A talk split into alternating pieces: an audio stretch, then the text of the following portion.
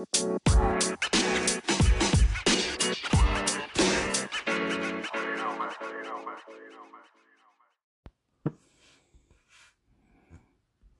is something they've got to do and stick with during the course of this game. Second down and six. And Winston. And he drills it downfield, and it is caught. And it's caught by Chris Godwin, and he's going to go in for the touchdown. After five years as the starting quarterback for the Tampa Bay Buccaneers, Jameis Winston has found a new home in New Orleans. Welcome to another episode of Frankly Speaking. I'm your host, Larry Frank, and it is such a pleasure to have you with us today. After a long weekend, Jameis Winston has finally made it official and has signed with the New Orleans Saints to a one year deal to be the backup quarterback. Now remember, New Orleans has also signed Taysom Hill to a two year contract, so now you have three quarterbacks in New Orleans. Now, this is a situation where a lot of people say it's a great fit for Jameis. I'm a little confused at it because I don't think it's necessarily the best situation for Jameis if it's about playing football. If it's about learning how to play the position, then I definitely agree. Now, understand that Drew Brees, before he got hurt last year with the thumb injury, the past 19 years, so his entire career, he's only missed one game until last year. So it's not often that Drew Brees does get hurt. Now, Jameis, you know, he can learn a lot from this coaching staff, and he was very happy about it. I, I, I think I'm I'm going to uh, being a, being a part of New Orleans Saints, being a part with Drew Brees, Taysom Hill, Sean Payton, uh, Coach Joe uh, Lombardi, Coach Pete Carmichael Jr. When you think about that room, I mean that's like that's like a Harvard education in, in quarterback school. Um, so I wanted to put my ego aside, uh, put the money to aside, and think about my family, think about my career and uh, it was no better position than to be um, in the same room with someone that I really looked up to, someone that I admired uh, since I've been playing this game, and Drew Brees, and uh, just understanding where I'm at in my career. I've done some some great things uh, with the Bucks. I'm going to miss being a starting quarterback, but you never know what happens. Uh, I, I think I think that this is just a a great and unique step uh, to to join Drew Brees and the New Orleans Saints and learn from him, learn from one of the best to ever do it, and and make a great transition in, in my career. Uh, you know, it's a it's a proverb. Um, humility comes before honor. Hmm. Uh, so so I have to humble myself, and this is a once in a lifetime opportunity to be with Drew Brees and to be with the New Orleans Saints, and just prepare, just prepare for when my when my next opportunity is going to present itself.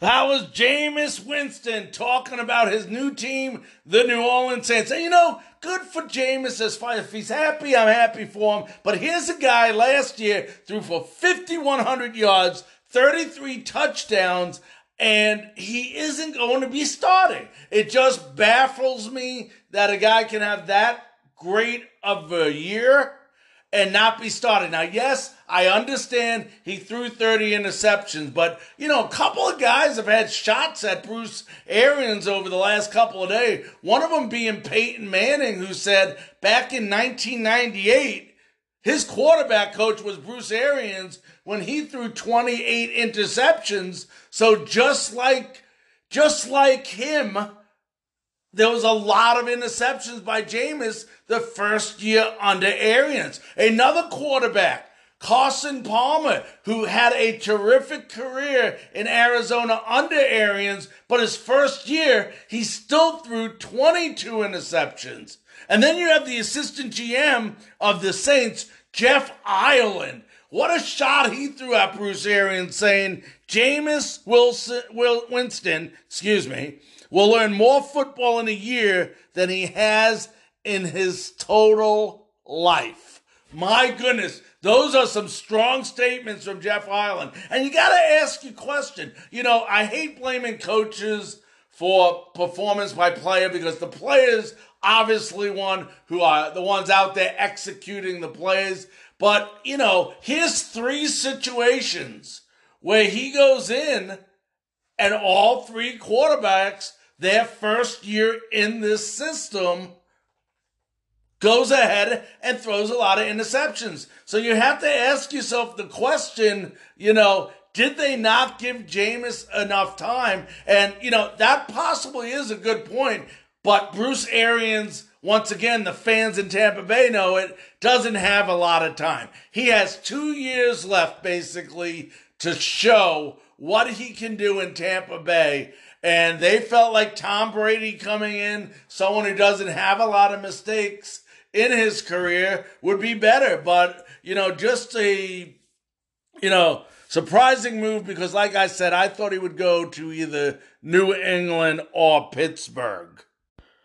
And just for those of you wondering what type of deal that he did get, according to Adam Schefter, Jameis Winston's one year contract with the Saints carries a base value of 1.1 million per source. He got 148,000 signing bonus, a base salary of $952,000 and 3.4 million is available in incentives. So that's what he got paid. A lot big, what a big difference from $30 million that he was seeking as a quarterback in the NFL. Now, in some not as pleasant news, Kansas City Chiefs cornerback Bashaud Breeland was arrested on multiple charges Tuesday in York County, South Carolina. Those of you Kansas City Chief fans, Breeland, 28, faces charges of resisting arrest, having alcohol in a motor vehicle with the seal broken, having an opening container of beer or wine in a motor vehicle, possession of 28 grams or less of marijuana or 10 grams of hash, and also driving without a license. So unbelievable amount of charges against Bashaud Breeland of the Kansas City Chiefs, and obviously the Chiefs are aware of the situation, but are not commenting on it right now. Want to remind all of you folks if you have any questions, concerns, topics, things you want to talk about on this podcast, you can go to Frankly Speaking 528 at gmail.com. You can also go to my Twitter page. If you have a Twitter account, please go to Twitter go ahead and follow me at Larry Frankus. That's with a US at the end. We also have our fastest growing Facebook sports group page. All you have to do is go to Facebook, type in Frankly Speaking Sports, and all, it'll come up. You'll see us Go ahead and become a member. We give you the most updated and fastest sports news around. So we want to make sure you do that as well. We also have a link here. On the link, you just go uh, voice message, leave your voice message, and we'll play it on our next episode. So lots of different ways. We also have sponsorships where you can sponsor our show. You'll get mentioned quite a few times different amount of ads, and you can donate to the show as well to keep us updated on the most technical type of equipment we need to provide you with this great service. Now, I want to get into a topic and it happened down in the Tampa Bay area, but it's an NFL situation. And it kind of disturbed me a little bit, and it just shows you how hypocritical NFL fans can be. You know, if they like you, they like you. If they hate you, they hate you. When you do well, they love you. And when you do bad, they hate you. I guess that's just the way sports is. And it was no difference with the Tom Brady situation where everybody in the entire United States was calling for this guy to be penalized in some way, shape, or form because he went over the offensive coordinator's house to pick up a playbook. All Tom Brady did was have a very simple visit with Byron Leftwich so that he can get the playbook and he could study it at home. Oh my gosh, he committed the greatest sin that could be committed in the United States of America. People wanted him, I don't know what they wanted from him. They wanted him to go to jail. They wanted him to, uh, you know, lose money. They wanted him to be suspended, all for going after a playbook. Yet, a couple weeks earlier, it was okay for Dak Prescott and Zeke Elliott to have a party with nine other people. Somebody explain to me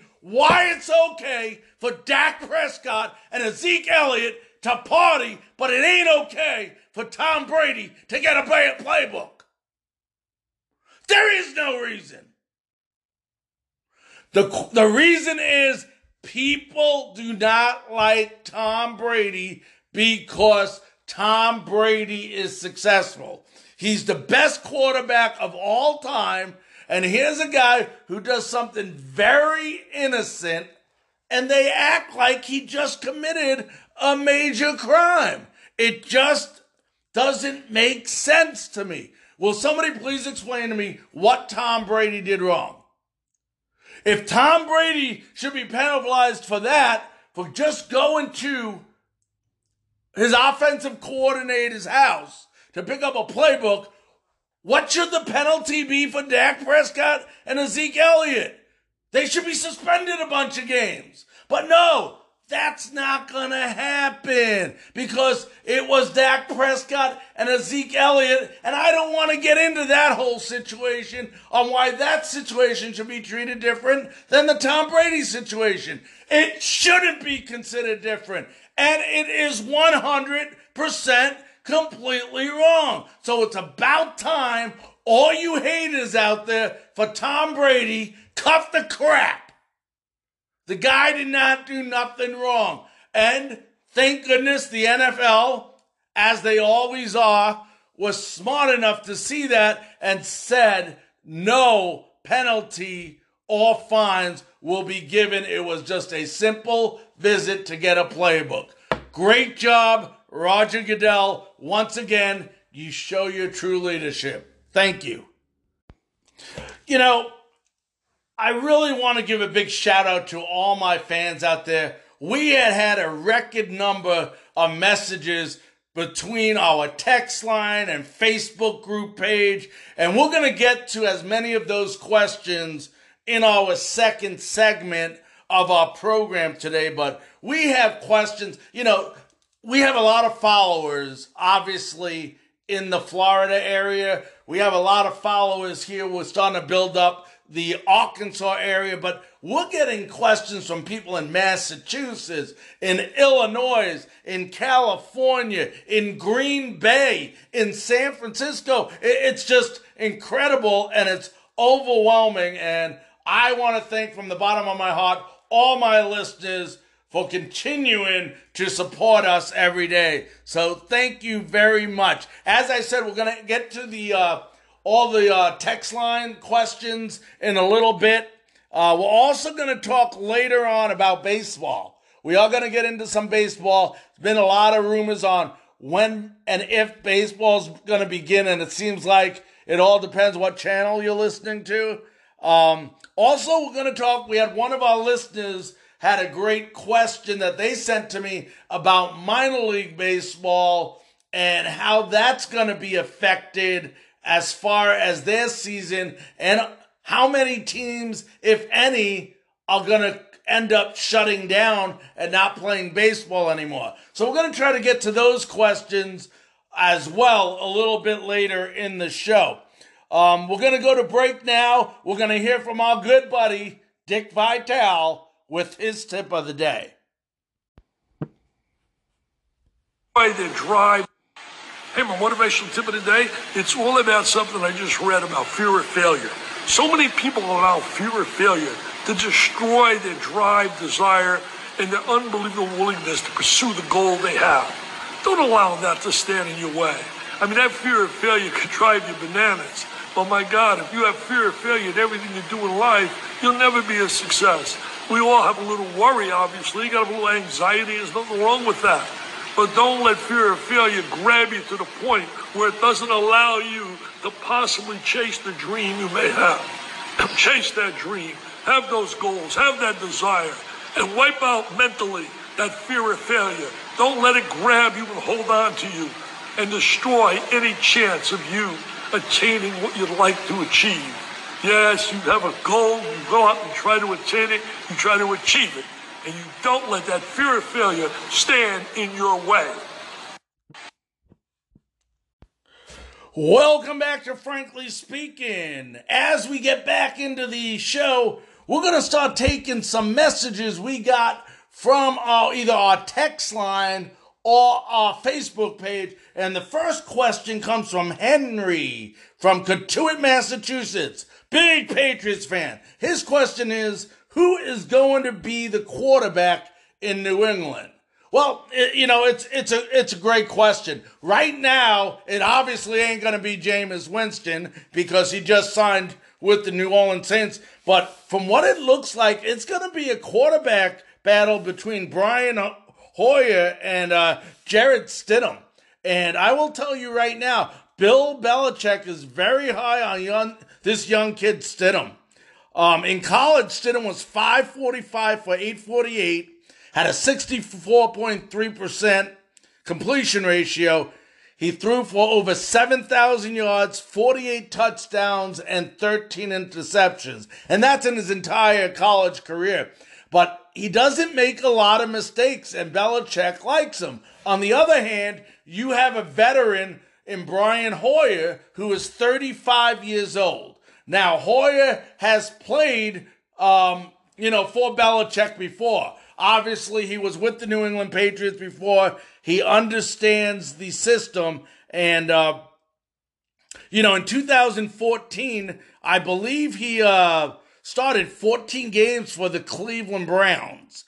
So he was 242 of 438 for only 55% of his passes were completed.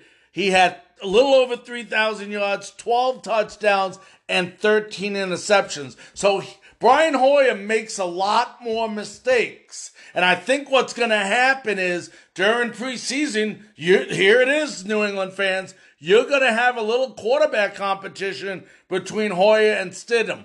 But if I had to bet, um, Henry, to answer your question in simple terms, I think the veteran Brian Hoyer may start out the year. I think what happens is they put him in, he starts out, and if at any point during the season Hoyer stumbles or is not doing the job, there is not going to be, you know, any hesitation by Bill Belichick or Josh McDaniels to pull the plug on Hoyer and to go ahead and put in Jarrett Stidham. Now, during the draft, New England showed you they're not so worried about their offense. I mean, New England has one of the best defenses in the NFL, and they continue to stack up their defense even during the draft. So, this is a team that is going to win and die by defense not by offense, where in the past you had Brady, you had somebody like Randy Moss, you had somebody like Rob Gronkowski who can help you score points. Now all they have is Edelman. They have Julian Edelman is their offense.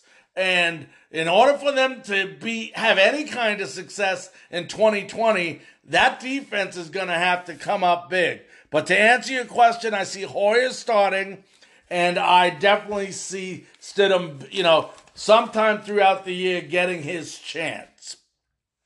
Next question came from Dan in Palisades Park, New Jersey. Dan's a big, big New York Giants fan. You know, Giants had a rough year last year. They went 4 and 12, and he wants to know how many games can the Giants win? I th- hope he was being a little sarcastic because he asked me if I thought it would be 13 or 14, which is definitely not going to happen. But I'm going to tell you something about this team.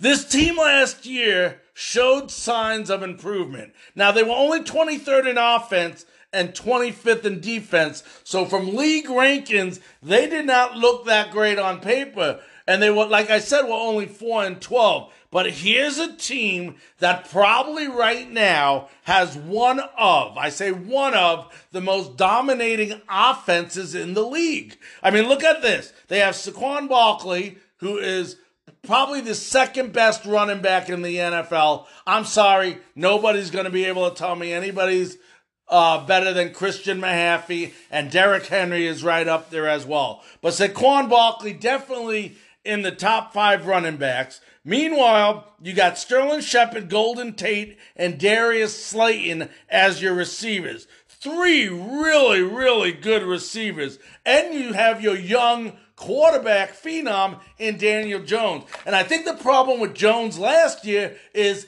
he constantly had to throw the ball under pressure. And during the draft, the New York Giants pretty much fixed that situation when they got Andrew Thomas out of Georgia, and then they come back and get Matt Peart. So now you got two guys that are going to have a major impact on that offensive line, and now they're going to be able to protect Daniel Jones. Um, you know, they solidified that offensive line. You know, and if you think about it, they're going to have to compete with Dallas, who had the number one offense and they were ninth in defense. And meanwhile, Philadelphia, who was an average team at 14th on offense and 10th on defense. So, you know, you got to understand the Cowboys were 8 and 8 and the Eagles were 9 and 7. So none of them had terrific years. And even the Cowboys with the number 1 ranked offense in the league still struggled to win games. They didn't even make the playoffs. I honestly think this young team, they added on, uh, who was it? James Bradberry as a cornerback. They also have Peppers, Love, and McKinney, which is one of the most versatile safety groups in the league. So when you look at this team, their defense has gotten a lot better, definitely a lot better than a four win team. I honestly think this team could win eight games this year. This is a 500 ball club. I think anything less than a 500 team um, for the New York Giants would be a disappointment. This is my surprise team. Dan, I, I'm going to say it. This could be one of those teams this year, very young team that could really develop into something very special in New York. You know, a lot of people talk about the Jets and you know, Sam Darnold. Watch out for Daniel Jones. I I really think now that he has the protection that this is going to be a really really solid team. We got another question. We'll go right to it here um, from Chad. From Chad in New Port Richey, Florida.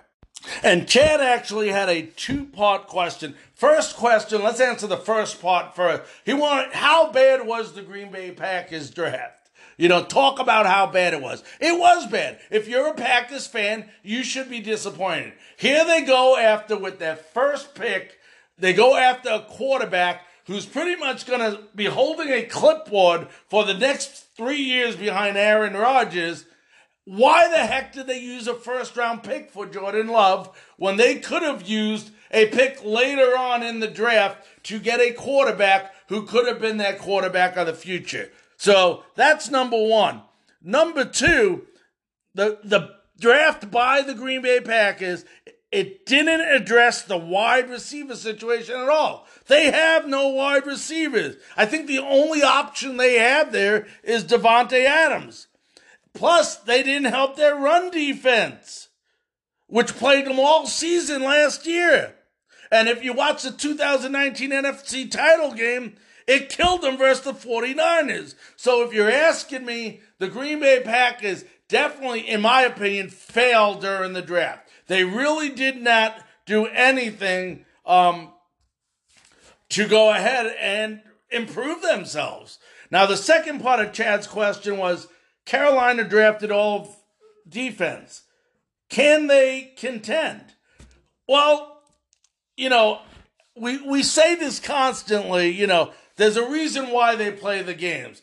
Remember this. They had some good pickups. They didn't just really take care of the defense during the offseason. Maybe in the draft, but they made some good acquisitions on offense and picking up Teddy Bridgewater and all pro from the New York Jets, Robbie Anderson, the wide receiver. So now you got another weapon. You got a good quarterback who's mobile, who still has yet to prove himself. He had one good year, then got injured. But I think Teddy Bridgewater, hopefully there, he's the man that they're looking for in Carolina. But you also have Christian McCaffrey on offense. Here's a guy that didn't only rush for over 1,300 yards. He also led the team in receiving with over a 1,000 yards. 1,000 yards in rushing, a 1,000 yards in receiving. That still is a very, very dangerous um, offense. Um, they also had DJ Moore, who had a 1,000 yards. So understand that. They, they got an, a very good offensive team. Now, you said they only went after defense. That's right. They were 31st in the league in defense.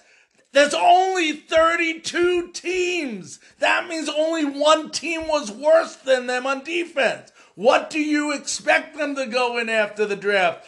They have to fill their needs. And did they fill their needs? Well, they helped their needs. This is still a team on the defensive side of the ball that still needs a lot of help. And as far as them contending, I don't see that happening.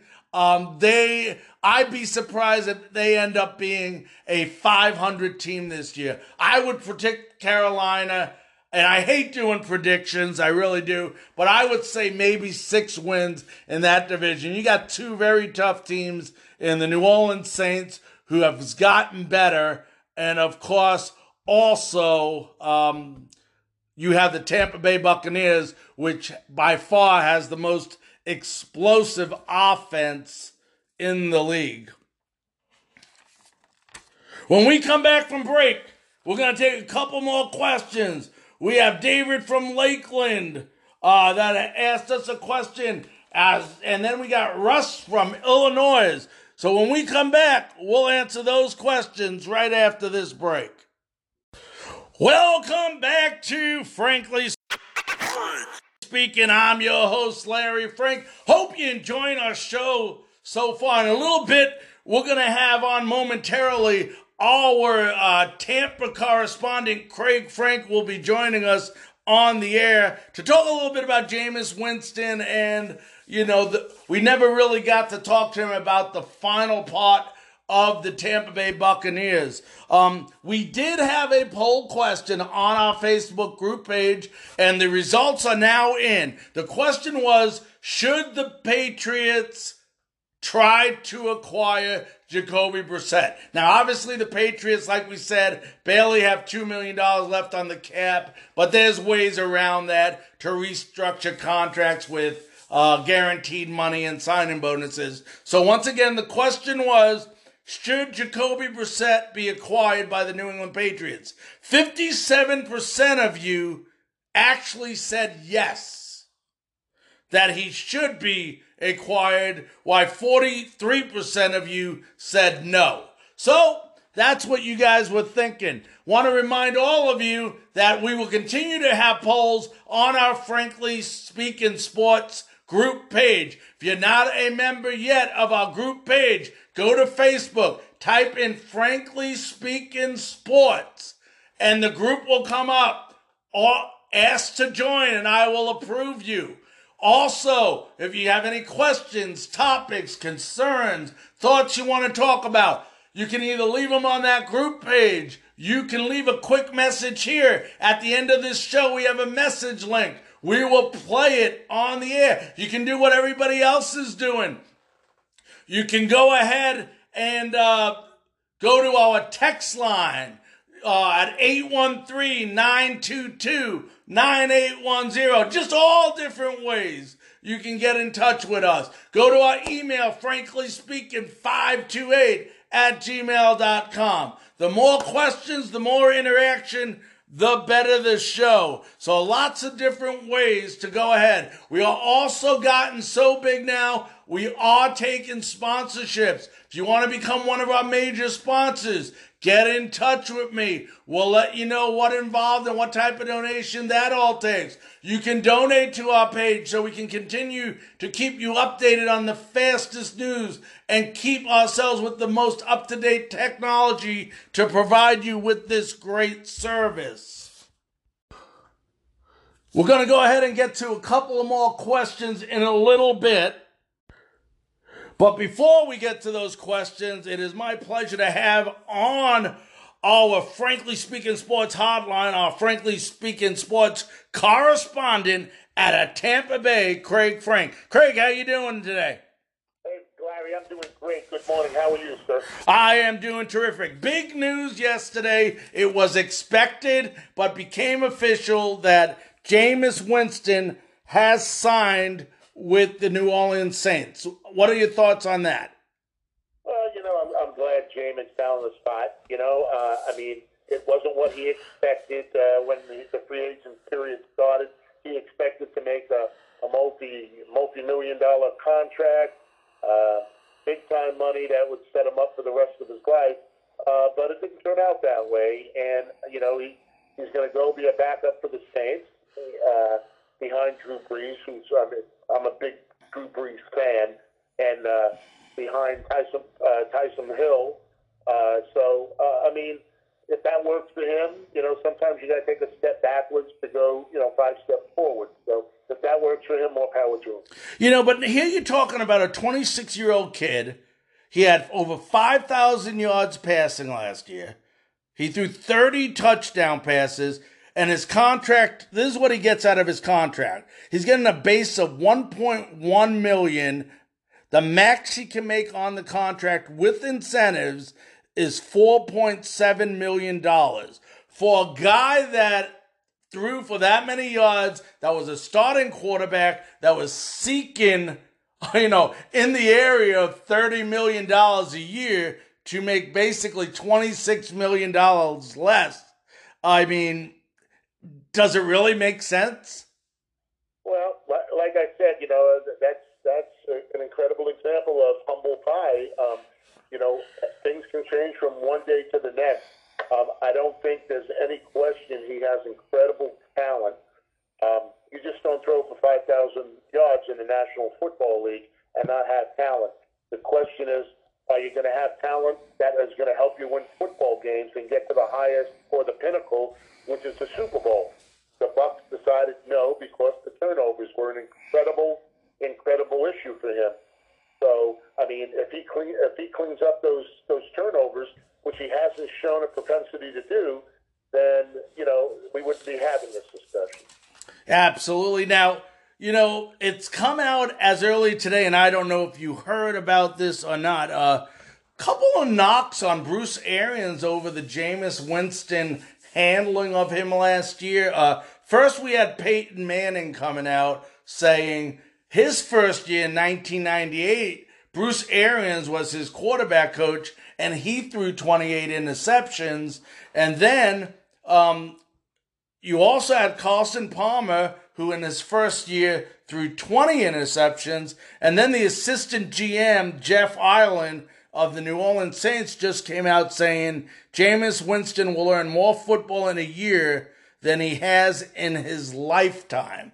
So a lot of people going, it seems like going after Bruce, and they felt like that, according to these three guys, now, this is from their mouths, not mine, they felt like Bruce didn't take enough blame for some of the interceptions that James threw. Well, I, I, I don't think people can really question Bruce Arians' resume. But, you know, he, he's a proven he's a proven guy. One thing that I'd note, Larry, is on on those interceptions you were talking about uh, for Peyton Manning and for Carson Palmer, that happened their rookie season. He's in his fifth year now. He's making some mistakes he shouldn't be making. Okay? So my point being is, you know, he's not a rookie. If he's making this in his rookie year, that's one thing. But if you're not improving after your fourth or fifth year, then, then, then people start to wonder, you know, hey, is he ever going to improve? Um, as far as Ireland, what he said, um, you know, uh, Drew Brees is an incredible quarterback. You'll learn a lot. Um, I don't know if you'll learn more uh, uh, from anyone else than you'll learn from Bruce Arians. I mean, he's an he's a proven quarterback guru who has helped Hall of Famers. I mean, it's that simple. All righty. Now, let me ask you, let's go, let's switch over to the draft. Okay, we, we only talked about, I think the first day we talked was after the first day of the draft. We talked about Tristan Wirfs, obviously, because he was the first pick and how he solidifies that offensive line. W- going forward after that, what was your actual opinion of their draft? Well, uh, I, I really like that draft. You know, you know how drafts are. Okay, you don't know. You, you you talk to me three years from now and ask me if it was a good draft. That's really when you find out what kind of draft you're going to have, or what kind of draft you had. Um, second pick, Winfield. Uh, the Bucks needed desperately someone in center field to be their safety. I mean, he's a playmaker. He's quick. Um, he's not incredibly fast, but he's very football quick. Um, he also uh, plays the run exceptionally well, and he'll hit you now. He'll stick you. So people will think about it uh, when they're coming across the middle. So that pick, some people said we should have took that running back. We had Cam, uh, they had Cam Akers there. They had um, uh, they had Akers. They had Dobbins from Ohio State right in their lap there. Why didn't they take them? Well, you know, you, you only take one. You only get you know one player per pick, and and and, and they went with a, a, a serious need that they felt they could handle right there with a major major upside. I And- like the I like the third round pick in Mr. Vaughn. Um, Ke'Shawn Vaughn. I, all the tape I've seen from him, he has some incredible explosiveness once he gets to the second level. He played in a tough uh, SEC conference, so he's played against competition. Some people are knocking that, saying he, he can't catch the ball out of the backfield. Well, you know, a Tom Brady will make you catch the ball out of the backfield, or you won't play. So he has caught the ball out of the backfield, but not as much at Vanderbilt, obviously, or Southern uh, Illinois, where he played. Um, uh, compared to what he will do with the Bucks.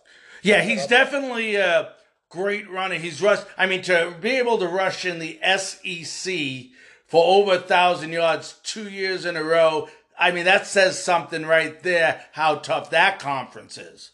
Oh yeah, you're play, you know you're playing against every you know you're playing against uh, Alabama, you're playing against Auburn, you're playing against Florida, you're playing some of the best defenses uh, arguably in the country, and uh, and he ran really well against those those clubs. LSU, uh, I'm leaving out the national chain.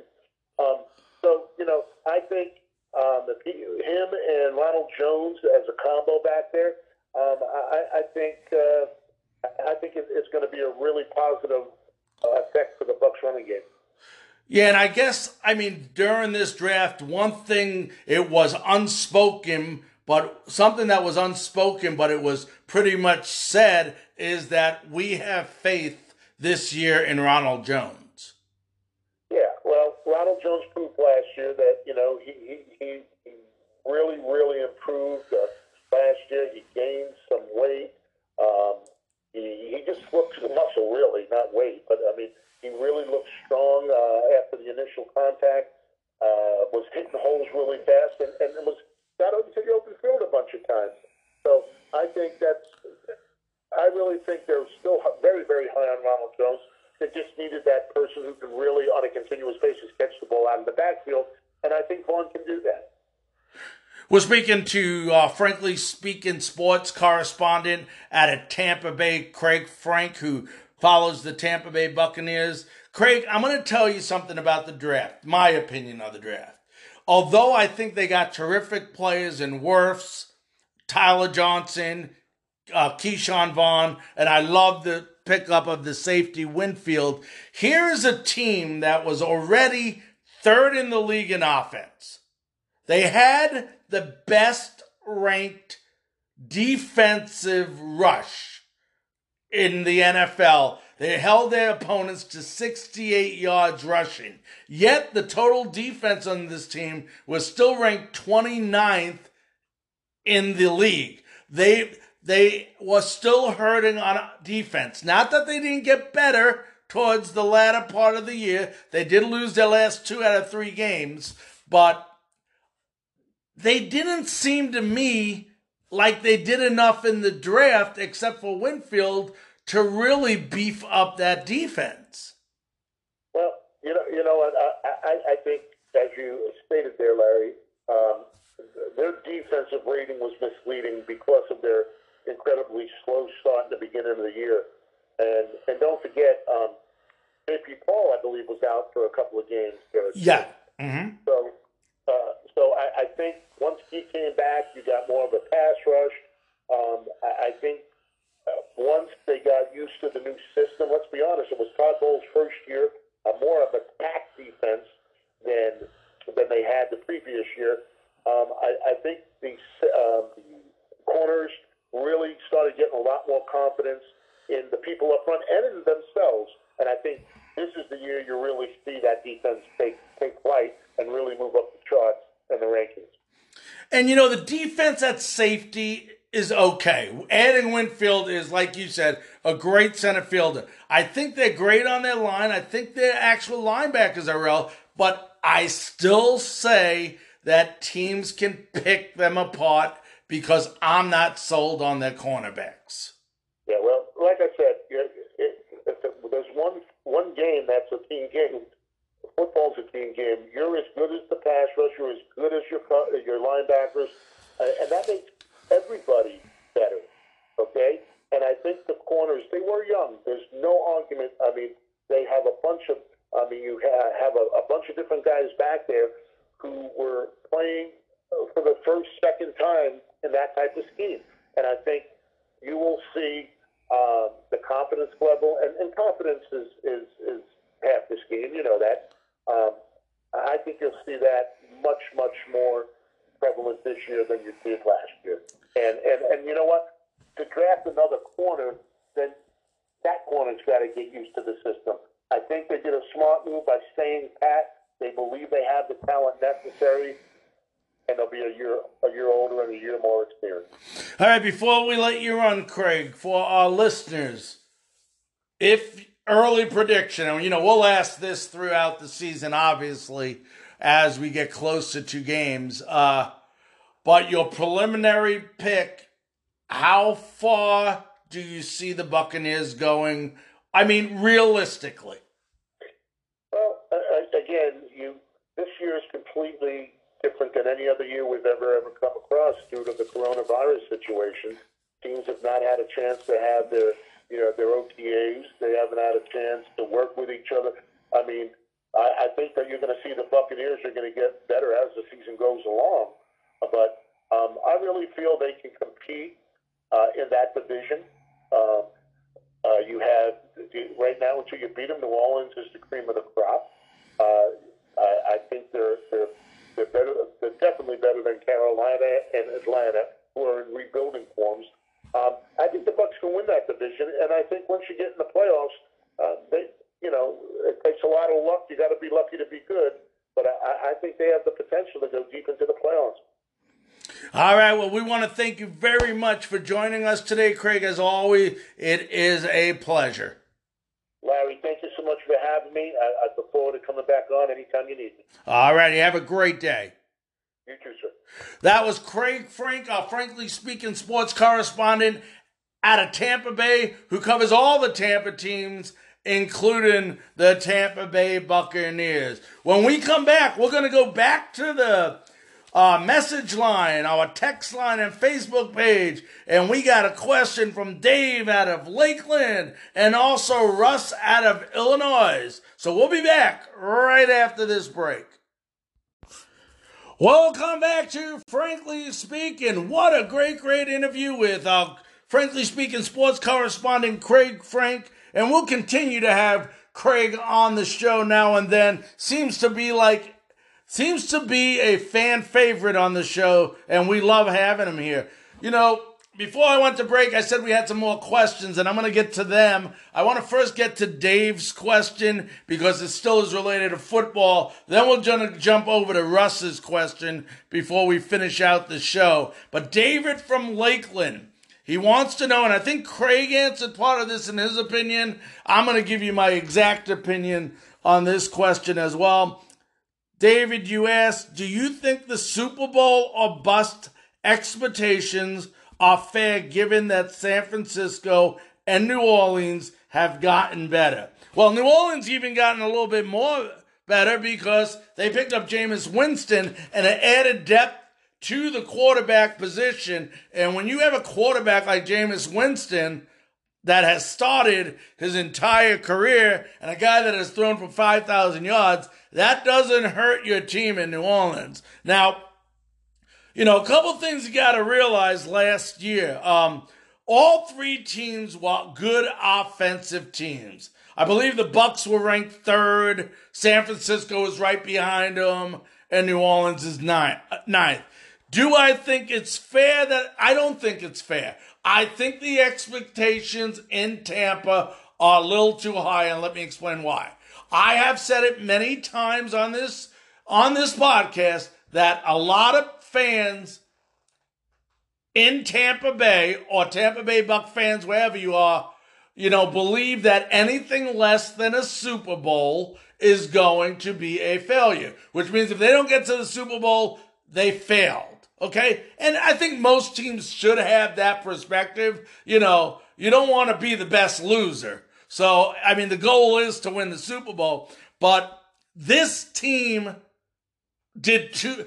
Don't get me wrong. They have one of the, the Buccaneers have one of the best offensive teams in the NFL. They have two great running backs now with Ke'Shawn Vaughn and with Ronald Jones. I think those two are going to complement. They got the best wide receiving core in the NFL by far. They got now they got uh, Tyler Johnson, Godwin, and they also have Mike Evans, besides a couple of other ones. They got the best tight ends in Gronkowski, Brate, and OJ Howard, who OJ Howard is still there, and they made that offensive line better. The problem with the Buccaneers is they took all this money they had and all these draft options, and except for getting Winfield, Antoine Winfield, as a safety in the draft, they didn't do anything to help that pass defense. Pass defense was one of the worst in the NFL. They were ranked 29th on total defense. Now picture this, guys and ladies. They're 29th on offense, yet they had the best Russian defense in the NFL. The, the Russian defense was excellent. They only allowed um, 68 yards rushing a game. And for some of the teams they play, when you play the Saints and when you play the uh, Carolina Panthers, who have Christian McCaffrey, I mean, those are just two teams there alone. You play four times a season. And that's just an incredible, incredible stat. You take into account they also played uh, San Francisco last year, um, and the, who has Mostert, and they also played the Giants, who had Barkley. So a great, great job on rush defense. But I am not sold after that. Their cornerbacks are weak. And those opposing teams are going to rip those cornerbacks apart. A lot of people are saying, and you heard Craig say it, um, that they're sold on those young guys. They're sold on uh, Justin Evans. They're sold on Whitehead. They're sold on Dean. They're sold on Bunting. They're sold on Davis. I'm not. They not that down the future, but this is for a lot of them only their second year.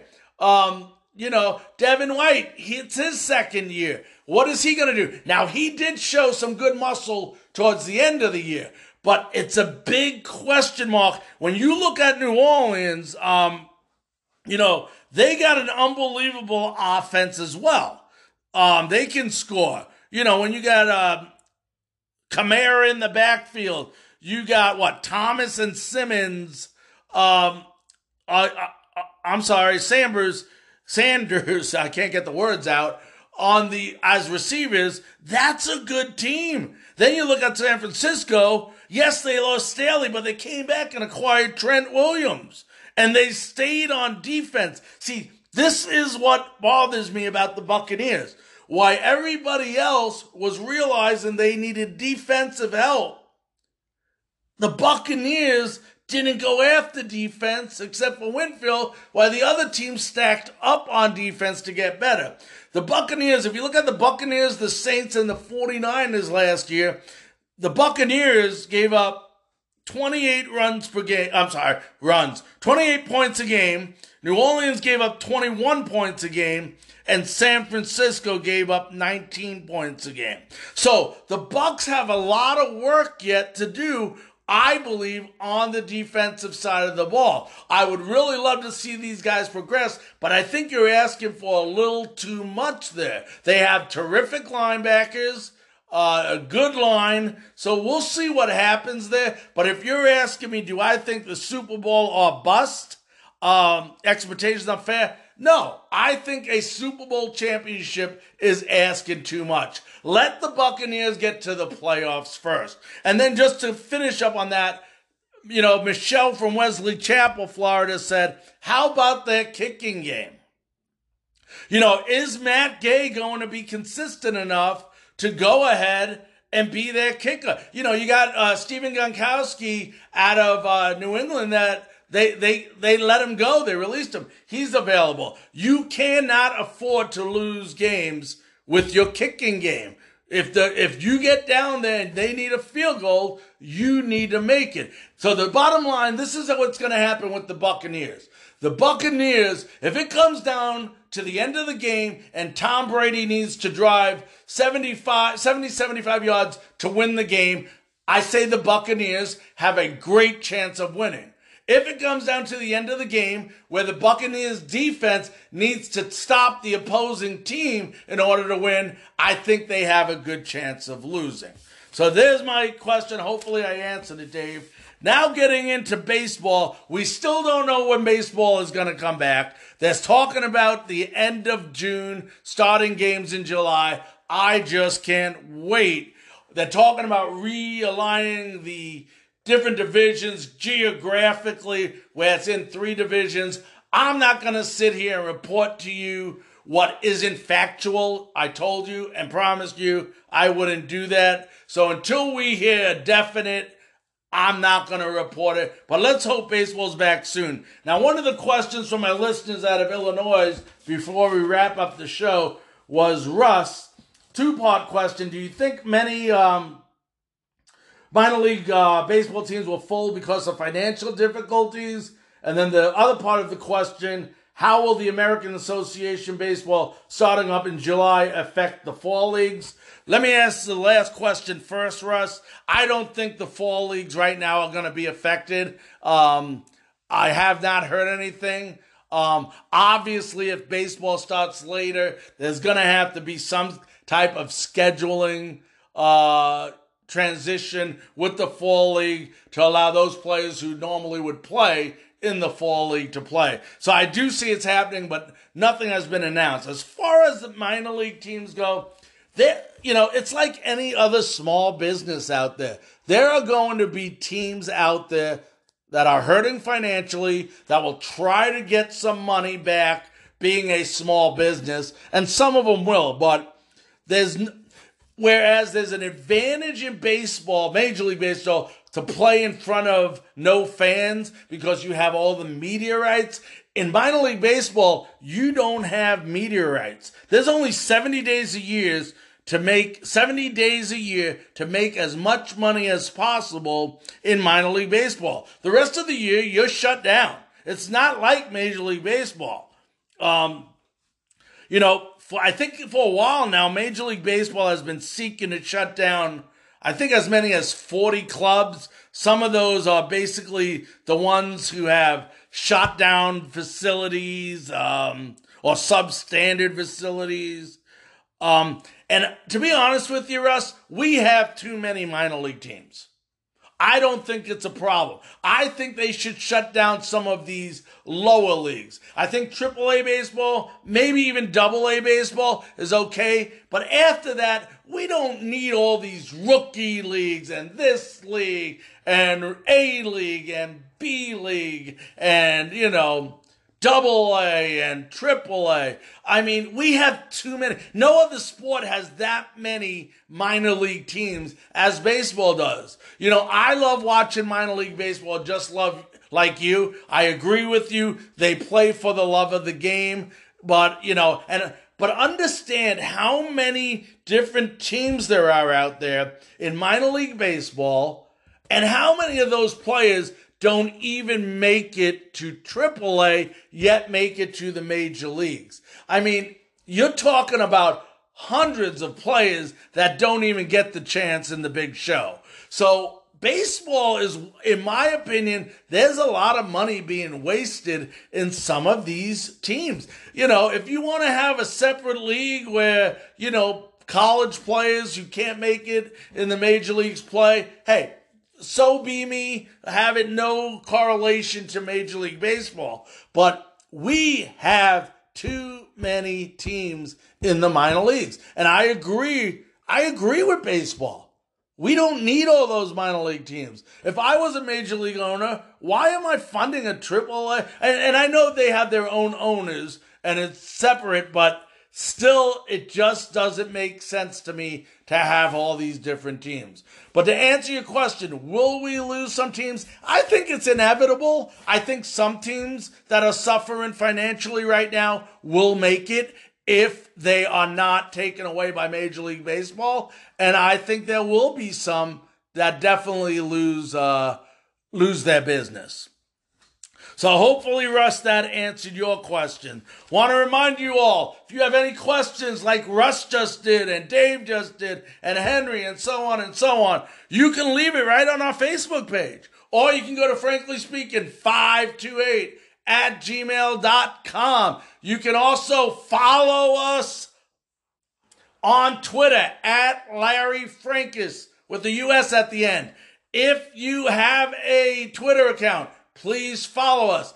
If you're on Facebook and you have yet to join our group, go frankly speaking sports. Ask to join. I will approve you. And now you will be a member of not only getting my podcast every day, but you will get the updated latest sports news around on Frankly Speaking Sports.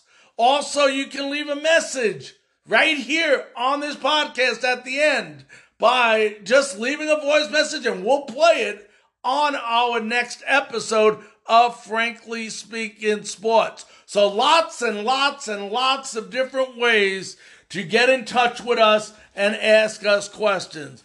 I hope you all enjoyed the show today, and we'll be back again tomorrow with another episode of Frankly Speaking Sports.